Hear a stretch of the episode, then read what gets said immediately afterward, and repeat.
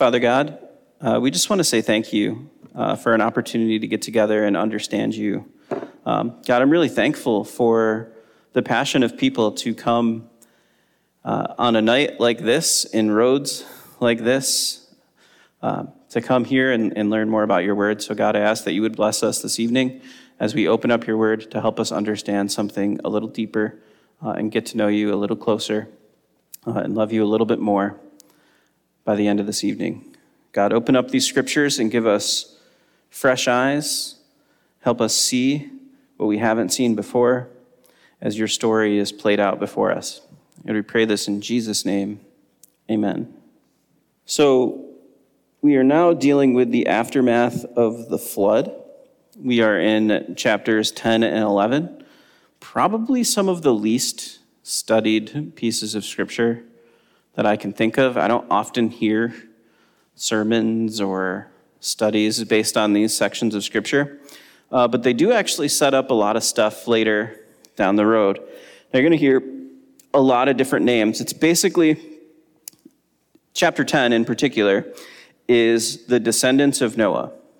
So these are the descendants of Shem, Ham, and Japheth, the three sons of Noah, and the nations that repopulated the earth after the flood. There are 70 of those nations, so we are not going to dive deeply into all of them. I'm going to make this as simplified as possible to help you kind of see what the world looked like after the flood and where these nations went and migrated to, and then what role they play in the biblical story. So with that being said, let's start and dive into chapter 10 and see what we learned tonight. So chapter 10, verse 1. Now this is the genealogy of the sons of Noah, Shem, Ham, and Japheth. And sons were born to them after the flood.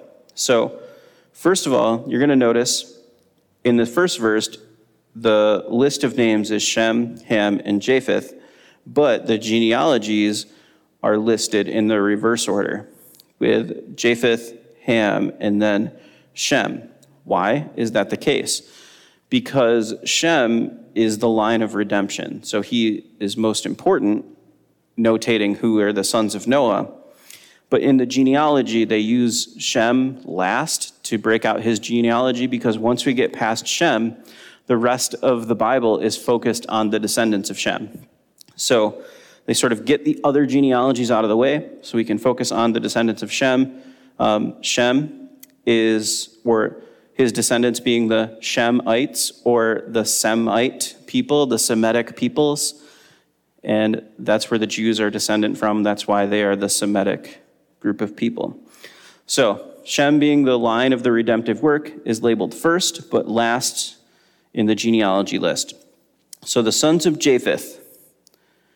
Now Japheth there's going to be 14 nations that come out of Japheth.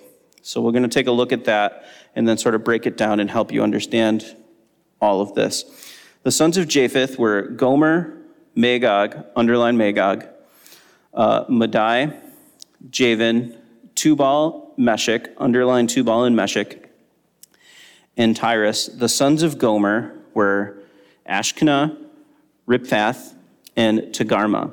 The sons of Javan were Elisha, Tarshish, Kittim, and Dodanim.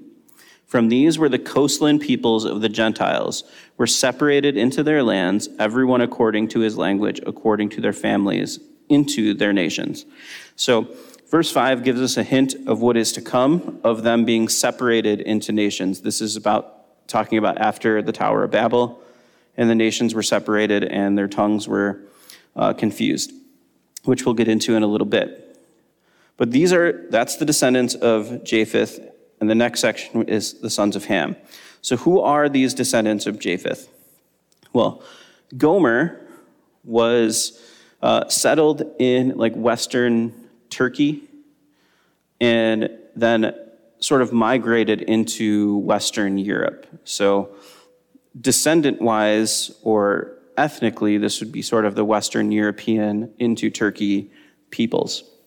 All right, Magog, Meshech, and Tubal, which I told you to underline all three of them, they get mentioned again in Ezekiel as the peoples who will, in the end times, be the peoples who attack Israel. And this is mostly considered by scholars to be one of the kickoff events of the end times scenario.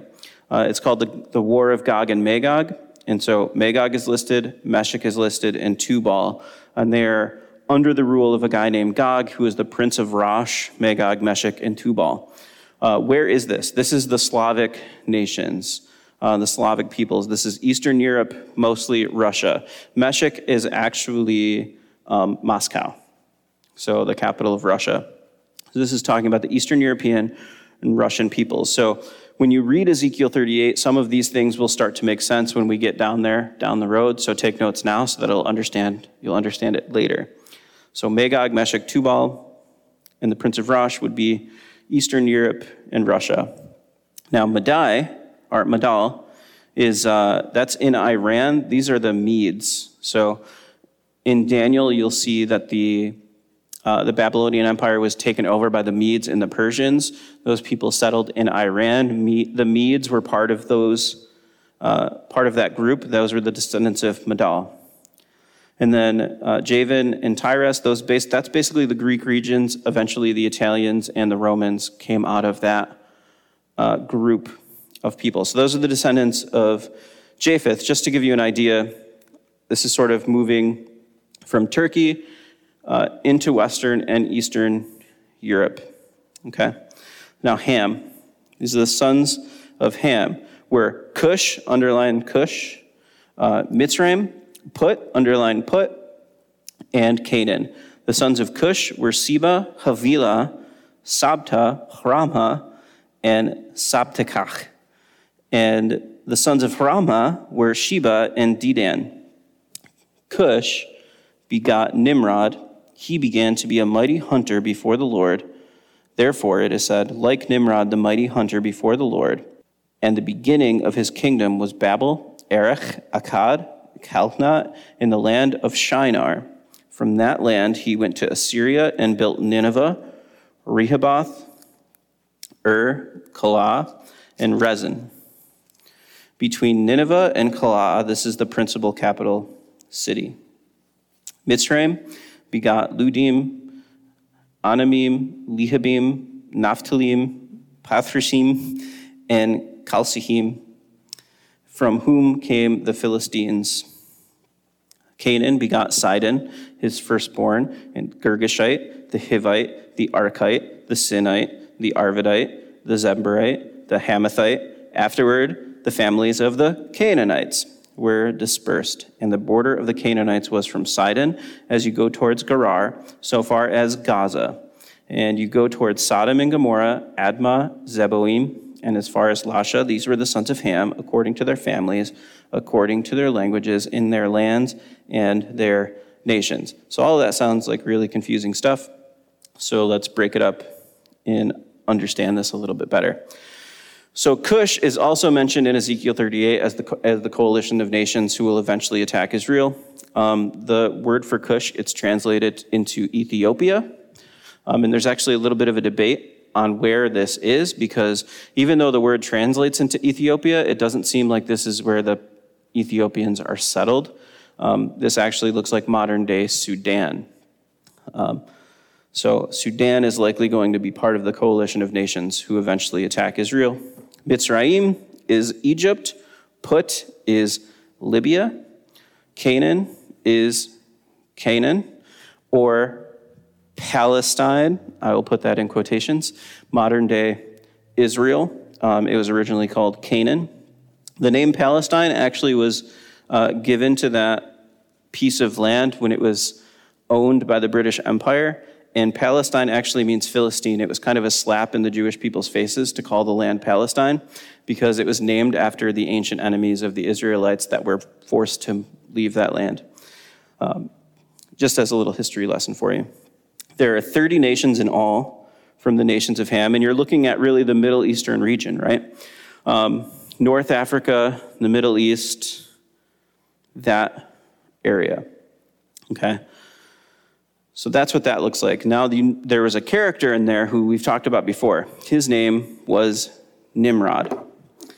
So very funny name in English, Nimrod. But his name in Hebrew actually means rebel or rebel. And he becomes sort of the first worldwide governing empire. He's a rebel against God. He coalesces the people. And he's the leader of the Tower of Babel. He also built the city of Nineveh.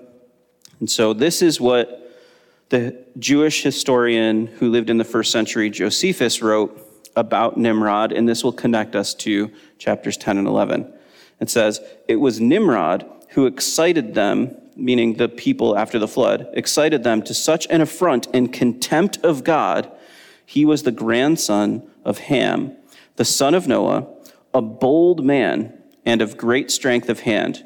He persuaded them not to ascribe to God as if it was through his means they were happy.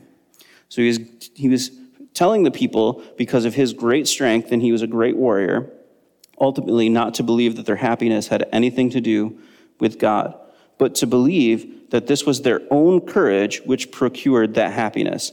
He also gradually changed the government into tyranny, seeing no other way of turning men from the fear of God, but to bring them into a constant dependence upon his power. He also said he would be revenged on God if he should have a mind to drown the world again, for that he would build a tower too high for the waters to be able to reach, and that he would avenge himself on God for destroying their forefathers. So Noah, after the flood, was given the same command that Adam was given, to be fruitful and multiply and to fill the earth, to go and expand and grow. Nimrod opposed God, and he worked the people up into a frenzy, and he became a tyrant, and he took away their freedom and made them dependent upon his tyranny and made them dependent on his government. And he decided to oppose God's rule to go and fill the earth. Instead, he wanted to gather everybody together, and they built a tower. And from Josephus's account, it looks like he was trying to build a tower that would go higher than the waters would be able to flood the earth, as his fist to God, saying, you can't get me even if you got my ancestors. So this is Nimrod. Now, interesting thing about Nimrod, Nimrod built the city of Babel, or the Tower of Babel, where Babylon was ultimately located. He also built the city of Nineveh, which ended up being the capital city of Assyria. Now, these two cities also happen to be two cities or two empires later on in the biblical story that oppose the Jews and actually expel them from the land of Israel. So the Babylonians, you see from the book of Daniel, Ezekiel, and Jeremiah, came in and took the Israelites captive out of the southern kingdom of Judah. And this happens in 605 BC, 597 BC, and 586 BC. There are three sieges on the southern kingdom of Judah from Nebuchadnezzar, where he takes the southern kingdom of Judah and takes the Israelites out of their land, and they are exiled. This is known as the Babylonian exile. But the kingdom of Assyria, actually even earlier in 722 BC, attacked the northern kingdom of Israel and the 10 tribes in the north, and pushed the Jewish people out of the land of Israel in 722 BC. And interestingly enough, Nimrod, who seems to be a character who fits the description of the future Antichrist as sort of a prototype, is also the guy who built the two cities that opposed the Jewish people and pushed them out of their land. So that connection and parallel tells us a lot about the future and what we're looking for in terms of what the Antichrist will look like, maybe even the type of government he would want to set up, be someone who's very strong, powerful, authoritative, someone that people look up to and are willing to give their freedom to and become dependent on. So maybe, just maybe, that's a picture of what the future will look like as well. And you see, again, the interesting piece of this, as you look at the descendants of Ham, they become nations that are particularly opposed to the nation of Israel. And as you look at to connect this to Ezekiel, which we'll get to, but I'm going to give you a bit of an overview right now. The nations that are opposed to Israel in Ezekiel 38 in the end time scenario are like the second tier of nations that surround Israel. So the first tier of nations that surround Israel are like Jordan, Iraq, but anyway, the Egypt also borders Israel. But the point is, these nations that directly bordered on Israel have already taken their losses in modern history. In the Six-Day War, in the Yom Kippur War, these nations were the nations that went up against Israel in modern history after 1948 and have already lost and have even started making deals with Israel. Jordan, in particular, was the, I think that was the country that Bill Clinton signed a peace deal with during his presidency. Egypt did that back, I think, in Jimmy Carter's day. And so you've already seen these first tier of nations make peace with Israel, but then the nations that border those nations, the second tier of nations, seem to still want the destruction of Israel. And it's just interesting how that plays out. We have this picture all the way from Genesis 10, right after the flood, being presented in the Babylonian exile in 586 BC by Ezekiel. And we've seen that play out in modern day history since 1948. And the nations that are opposed to Israel right now. So the Bible has been telling a story for a very long time, and it's still relevant today, even this section. So those are the sons of Ham. I hope that helped you visualize sort of where this sort of ethnic group was in the Middle East. And then it gets to the children that were born to Shem in verse 21. The father of all of the children of Eber, the brother of Japheth, the elder. The sons of Shem were Elam, Asher, Arphaxad, Lud, and Aram. The sons of Aram were Uz, Hul, Gether, and Mash. Arphaxad begot Salah, and Salah begot Eber. To Eber were born two sons. The name was Peleg, and his days the earth was divided, and his brother's name was Joktan, and Joktan begot Elmadad, Skelef, Hatzarmaveth, Jerah, Hadoram, Utzal, Dichla, Maveth, Jerah, Hadoram, Utzal, Dichla, Obal, Abimael, Sheba, Ophir, Havilah, Jobab, and these were the sons of Joktan. And their dwelling place was from Mesha to go toward Sefer, the mountain of the east. These were the sons of Shem, according to their families, and according to their languages in their lands, according to their nations. These were the families of the sons of Noah, according to their generations and their nations, and these the nations were divided on the earth after the flood. This is the sons of Shem. Ultimately, the Semitic peoples, the Jewish people, come from Shem. And once we get past the Babel story, the rest of the Bible is focused on the descendants of Shem. So who are the descendants of Shem? Elam was actually Persia, another descendant who settled in Iran. Asher is translated to Assyria, which would be, back then, part of Turkey, Iran, and Azerbaijan. Arphaxad was Chaldean, which back then was Ur of the Chaldees or the Chaldeans, which would be modern-day Iraq, or in other biblical times, Babylon. So this is the Fertile Crescent between the Euphrates and Mesopotamia, where Arphaxad was born. And Arphaxad had four sons who also settled different areas. Eber, or the Eberu people, or the Hebrew people. So the Hebrew language and the Hebrew people are descendants of Eber, which eventually will be Abraham. We're on our journey to Abraham. Joktan, basically Saudi Arabia. Lud, Lydia, or a portion of Western Turkey. And Aram was Syria. Interestingly, Aram, being Syria, is where the language of Aramaic spawned from, which is the language Jesus probably spoke in the Gospels, in the New Testament, which is actually why the Passion of the Christ was written in Aramaic, because it was to represent the actual first century church language and the language that Jesus likely spoke. There was also some Latin and some Greek. And Greek was the main, formal language of the time in the first century, but Aramaic was the language that was spoken likely by the Jews in the first century around Israel and Samaria. So that's the descendants of Shem. Now we get into a little bit more of a description and more narrative, so it's going to be a little bit more fun than just a bunch of names and places. So the Tower of Babel. This is what Josephus was talking about with the narrative of Nimrod. Now the whole earth had one language and one speech. And it came to pass, as they journeyed from the east, they found a plain in the land of Shinar. So this is Mesopotamia.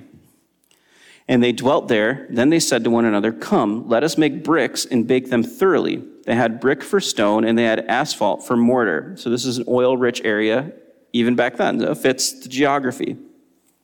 And they said, "Come, let us build ourselves a city and a tower whose top is in the heavens. Let us make a name for ourselves, lest we be scattered abroad over the whole face of the earth," which was exactly what they were told and commanded to do, to be fruitful and multiply and fill the earth. Instead, they gather together and they build a city and a tower for themselves under the guidance of Nimrod, who was a tyrant.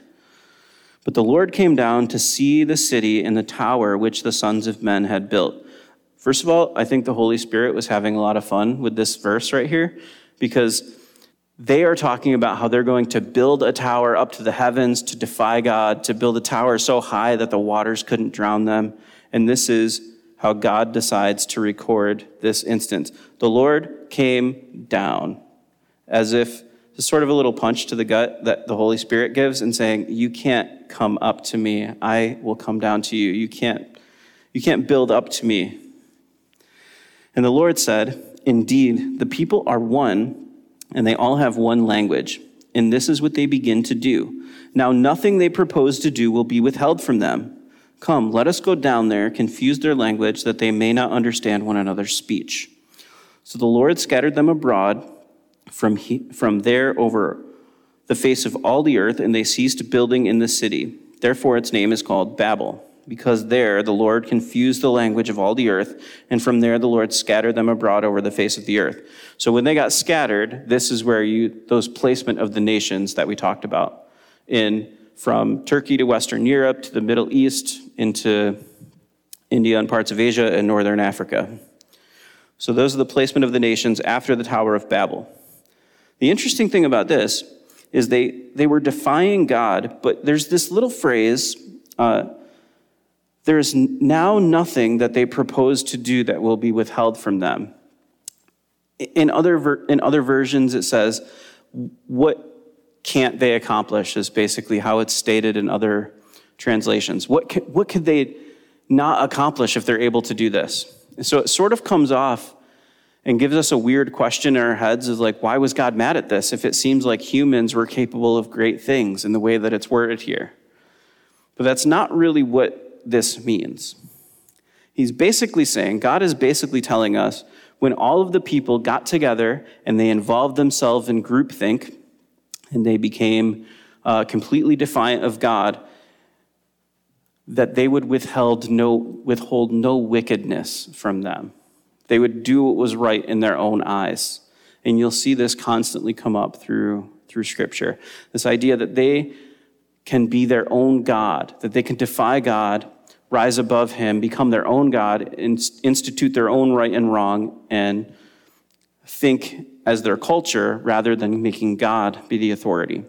So that's what God is talking about. And so to prevent man from going down a really speedy, sinful road, he confused their language and split them up to prolong the growth of mankind and to slow down the sin of mankind so that the redemptive story could save as many as possible. Now, the interesting thing about this little piece is genetics, right?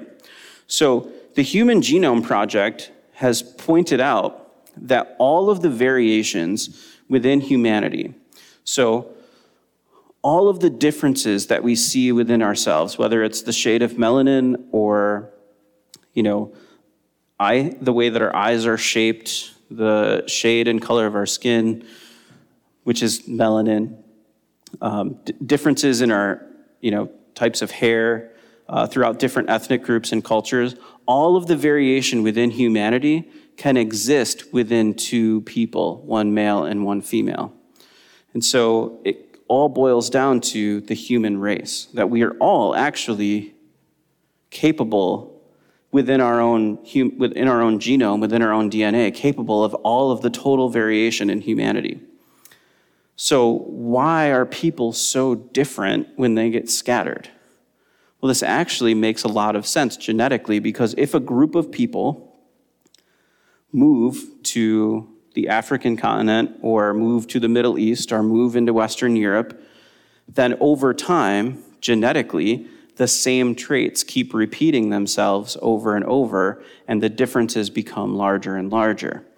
And so this is the beginning of nations. This is the beginning of different ethnic groups, and probably stereotypes. Happens here in Genesis 11. But if you remove the veneer of the genetics, you find out that we're all related, and we have the capability within our own genome to have the same variation that exists across all of humanity. So there is really one race, the human race, but there's multiple ethnic groups because genetics were repeated over and over again throughout a long period of time, because people were isolated before the world got smaller with things like air travel. So it says in here that he immediately confused their language and scattered them. So I don't know if God just moved people like Enoch when Enoch was on earth and then all of a sudden he wasn't on earth anymore, or like Elijah who got carried up into heaven, potentially, or people just went with the group of people they could understand, because God confused their language, and I'm not going to hang out with people I can't understand. So people might have just migrated with the groups that made sense to them and moved in a direction. Now that, it's not really answered here, because the focus isn't everybody else. The focus changes at this point in verse 10 to the descendants of Shem, because the rest of the focus is Genesis 3:15. Remember, Eve is going to have an offspring who will be the Redeemer, and that was pointed out in Genesis 3:15, and that's the focus of the biblical story, which is why the rest of the biblical story focuses on Shem's descendants, because Jesus is a descendant of Shem, because he's a descendant of Abraham, because he's a descendant of Jacob. So the focus changes, and now this is the focus of the rest of Scripture, the descendants of Shem. Before we get there, though, there was one little important detail.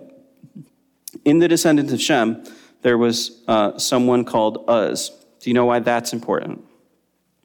If you don't, write Job, because Job lived in the land of Uz. So even Job was a descendant of Shem. So when I say the rest of Scripture focuses on the descendants of Shem, even Job, even while he wasn't a descendant of Abraham or Jacob, he was a descendant of Uz and of Shem. So he was a Semitic individual.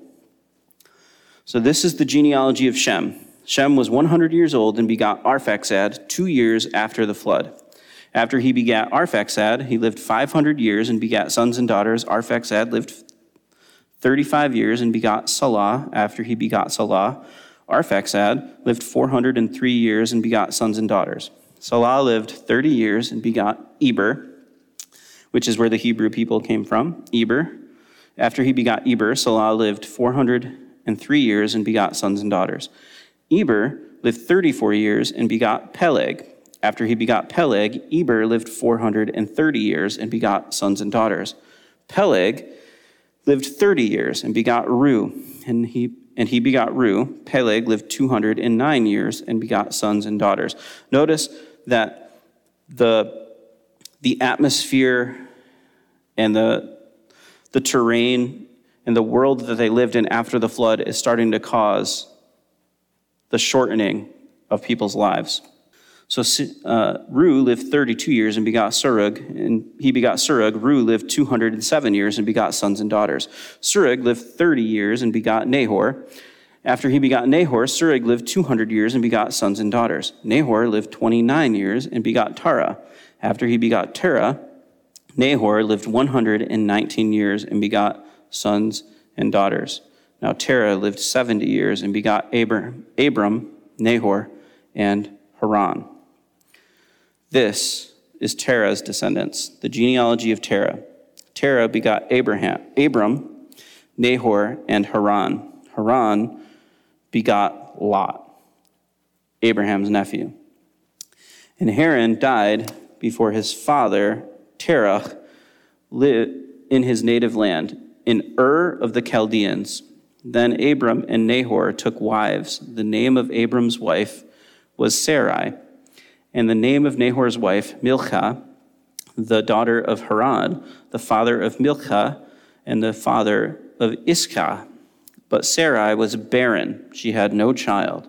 And Terah took his son Abram and his grandson Lot, the son of Haran, and his daughter-in-law Sarai, his son Abram's wife, and they went out with them from Ur of the Chaldeans to go to the land of Canaan. So they're planning on leaving the Fertile Crescent in Mesopotamia, where Babylon will be built, and they're moving to Canaan, the land that eventually becomes Israel. And they came to Haran and dwelt there. So the days of Terah were 205 years, and Terah died in Haran. So Abram doesn't make the trek all the way to Canaan. He stays in Haran. And we pick up, we're going to do the first three verses in chapter 12. Now the Lord said to Abram, "Get out of your country, from your family, and from your father's house, to a land I will show you. I will make you a great nation. I will bless you and make your name great, and you shall be a blessing.